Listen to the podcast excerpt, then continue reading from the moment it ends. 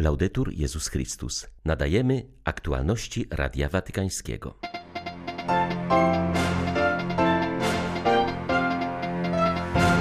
W Światowym Dniu Walki z Handlem Ludźmi papież Franciszek zaapelował o podjęcie wspólnych działań na rzecz ofiar tego haniebnego procederu.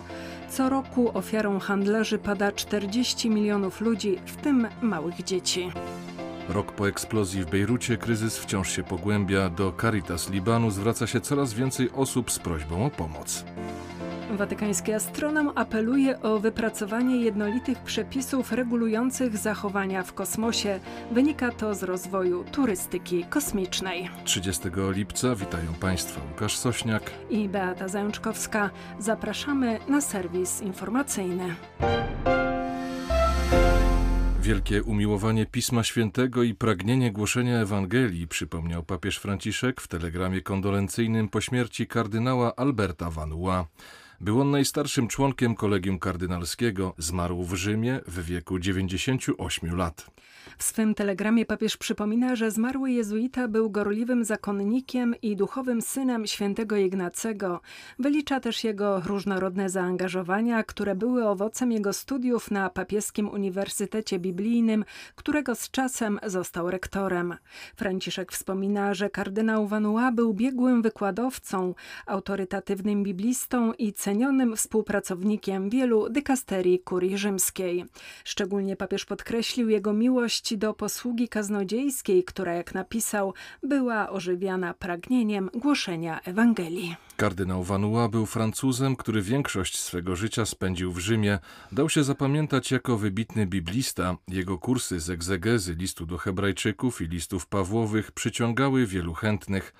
Gdy miał 83 lata, Benedykt XVI mianował go kardynałem ze względu na zasługi oddane Kościołowi z przykładną wiernością i godnym podziwu poświęceniem. Pogrzeb zakochanego w Piśmie Świętym kardynała odbędzie się jutro w Bazylice Watykańskiej. W Światowym Dniu Walki z Handlem Ludźmi papież Franciszek zaapelował o podjęcie wspólnych działań na rzecz ofiar tego haniebnego procederu, zachęcił, by przekształcić ekonomię handlu ludźmi w ekonomię troski i opieki. Trwa też wspierana przez Watykan kampania medialna Opieka kontra handel. Przytacza ona historię kobiet, którym udało się uwolnić z sieci seksualnego niewolnictwa. Siostra Gabriela Bottani jest koordynatorką międzynarodowej organizacji Talita Kum, która zajmuje się niesieniem pomocy ofiarom handlu ludźmi. Zaangażowanych jest w nią 3000 zakonnic w 90 krajach świata. Ofiarami handlu ludźmi są dzisiaj kobiety, dzieci oraz mężczyźni. Stanowią ofiary wykorzystywania seksualnego, przymusowej pracy oraz wcielania na siłę do wojska, mówi Radiu Watykańskiemu siostra Bottani. Przypomina, że 40 milionów ludzi na świecie znajduje się w tej dramatycznej sytuacji. 70% z nich to kobiety. Papież Franciszek zachęca nas do promocji ekonomii opieki i troski. Stoi ona w opozycji do ekonomii wyzysku przynoszącej handlarzom ogromne zyski finansowe. Nie chodzi tu tylko o światowy rynek, na którym człowiek staje się towarem, ale generalnie o zanegowanie przez handlarzy godności człowieka. Nie możemy biernie patrzeć na to, czym jest wyzysk i handel ludźmi. Troska, do której wzywa papież, wyraża się w wyciągnięciu pomocnej dłoni do ofiar, w zapewnieniu im dachu nad głową, fachowej pomocy psychologicznej i prawnej. Troska to także wsparcie w zdobyciu wykształcenia, aby były ofiary mogły godnie zarobić na siebie i rodzinę. Musimy bardziej troszczyć się o to, by godność osoby w tym procesie wyzwalania z kajdan, choćby wykorzystywania seksualnego, znalazła się naprawdę w centrum naszych działań. W Stanach Zjednoczonych trwa dyskusja na temat przystępowania do Komunii Świętej osób sprawujących publiczne urzędy.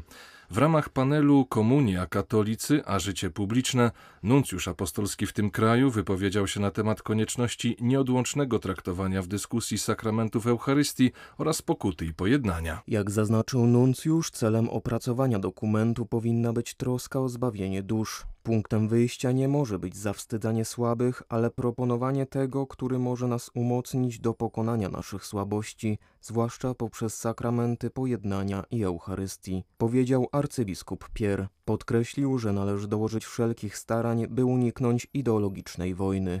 Powstający z inicjatywy amerykańskiego episkopatu dokument na temat Eucharystii ma być pomocą dla katolików odczuwających niepokój w związku z przystępowaniem do komunii polityków, wspierających inicjatywy kontrowersyjne z punktu widzenia nauczania Kościoła.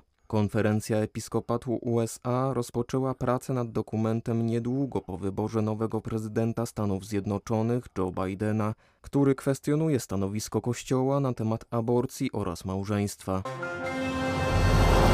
Mija rok od eksplozji w bejruckim porcie. W Libanie panuje kryzys gospodarczy i polityczny. Od ponad 10 miesięcy nie udało się utworzyć rządu. Najnowsze dane ujawniają, że kraj Cedrów znajduje się na krawędzi głodu. 77% rodzin nie ma wystarczającej ilości jedzenia. Zapaść nie oszczędza także służby zdrowia. Jeden z głównych szpitali w stolicy od dłuższego czasu racjonuje energię elektryczną. Brakuje niezbędnego sprzętu medycznego i leków. Wielu lekarzy zdecydowało się na emigrację. Wyjeżdżają najzdolniejsi Libańczycy, wykształceni i znający języki. Straciliśmy nawet naszych pracowników Caritas, mówi ojciec Michela But, dyrektor Caritas Liban. Naszym priorytetem jest to, żeby ludzie nie umierali, dlatego najbardziej potrzebującym zapewniamy żywność, leki, mleko dla dzieci, a także dokładamy się do kosztów hospitalizacji. Ludzie tak bardzo zbiednieli, że ci, którzy wcześniej przynosili nam pieniądze dla ubogich, obecnie sami zgłaszają się po pomoc. Pocieszające jest to, że otrzymujemy wsparcie z zagranicy. Oprócz biedy przeżywamy także kryzys społeczny i polityczny. Obywatele stracili zaufanie do rządzących, którego nie da się odbudować bez konkretnych rezultatów. Wiele ruchów i stowarzyszeń odmawia udzielania pomocy rządowi, za to chętnie przekazują ją nam. Obecnie wraz z innymi stowarzyszeniami w Libanie pracujemy nad stworzeniem grupy ludzi, którzy będą zarządzać darowiznami, które otrzymujemy.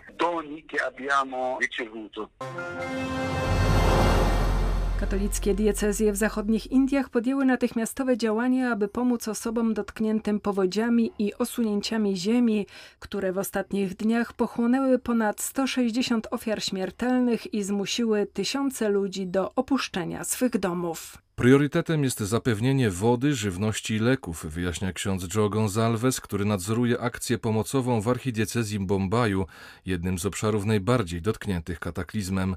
To właśnie w tym rejonie odnotowano prawie wszystkie ofiary śmiertelne. Księża i wolontariusze codziennie dostarczają także ciepłe posiłki dla ponad dwóch tysięcy poszkodowanych.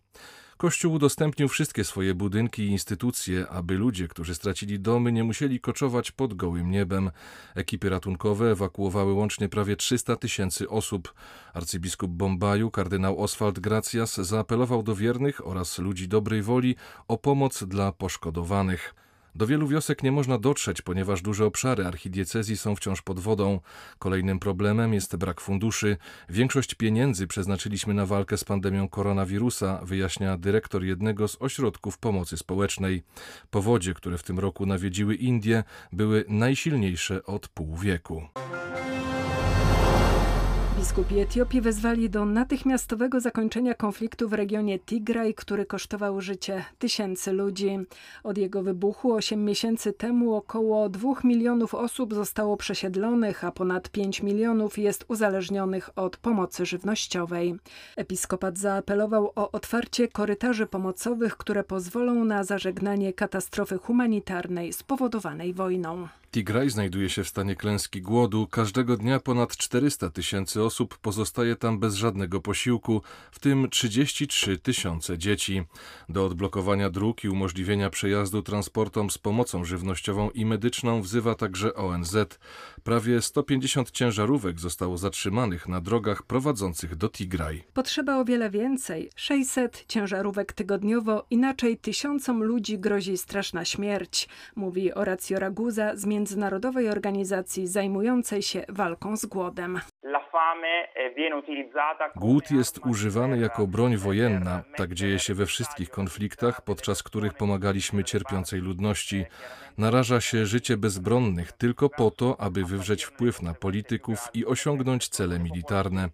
Niestety, na takim postępowaniu zawsze najbardziej cierpią niewinni. To jawne lekceważenie międzynarodowego prawa humanitarnego. W Tigraj kryzys będzie się wciąż pogłębiał, jeśli nie podejmiemy natychmiastowych działań.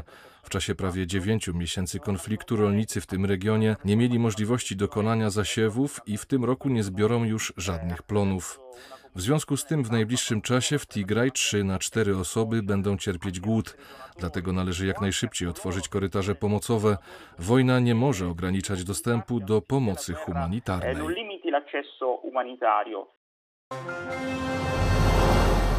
Mija 8 lat od porwania w Syrii przez tzw. Tak państwo islamskie włoskiego jezuity ojca Paula Dall'Olio.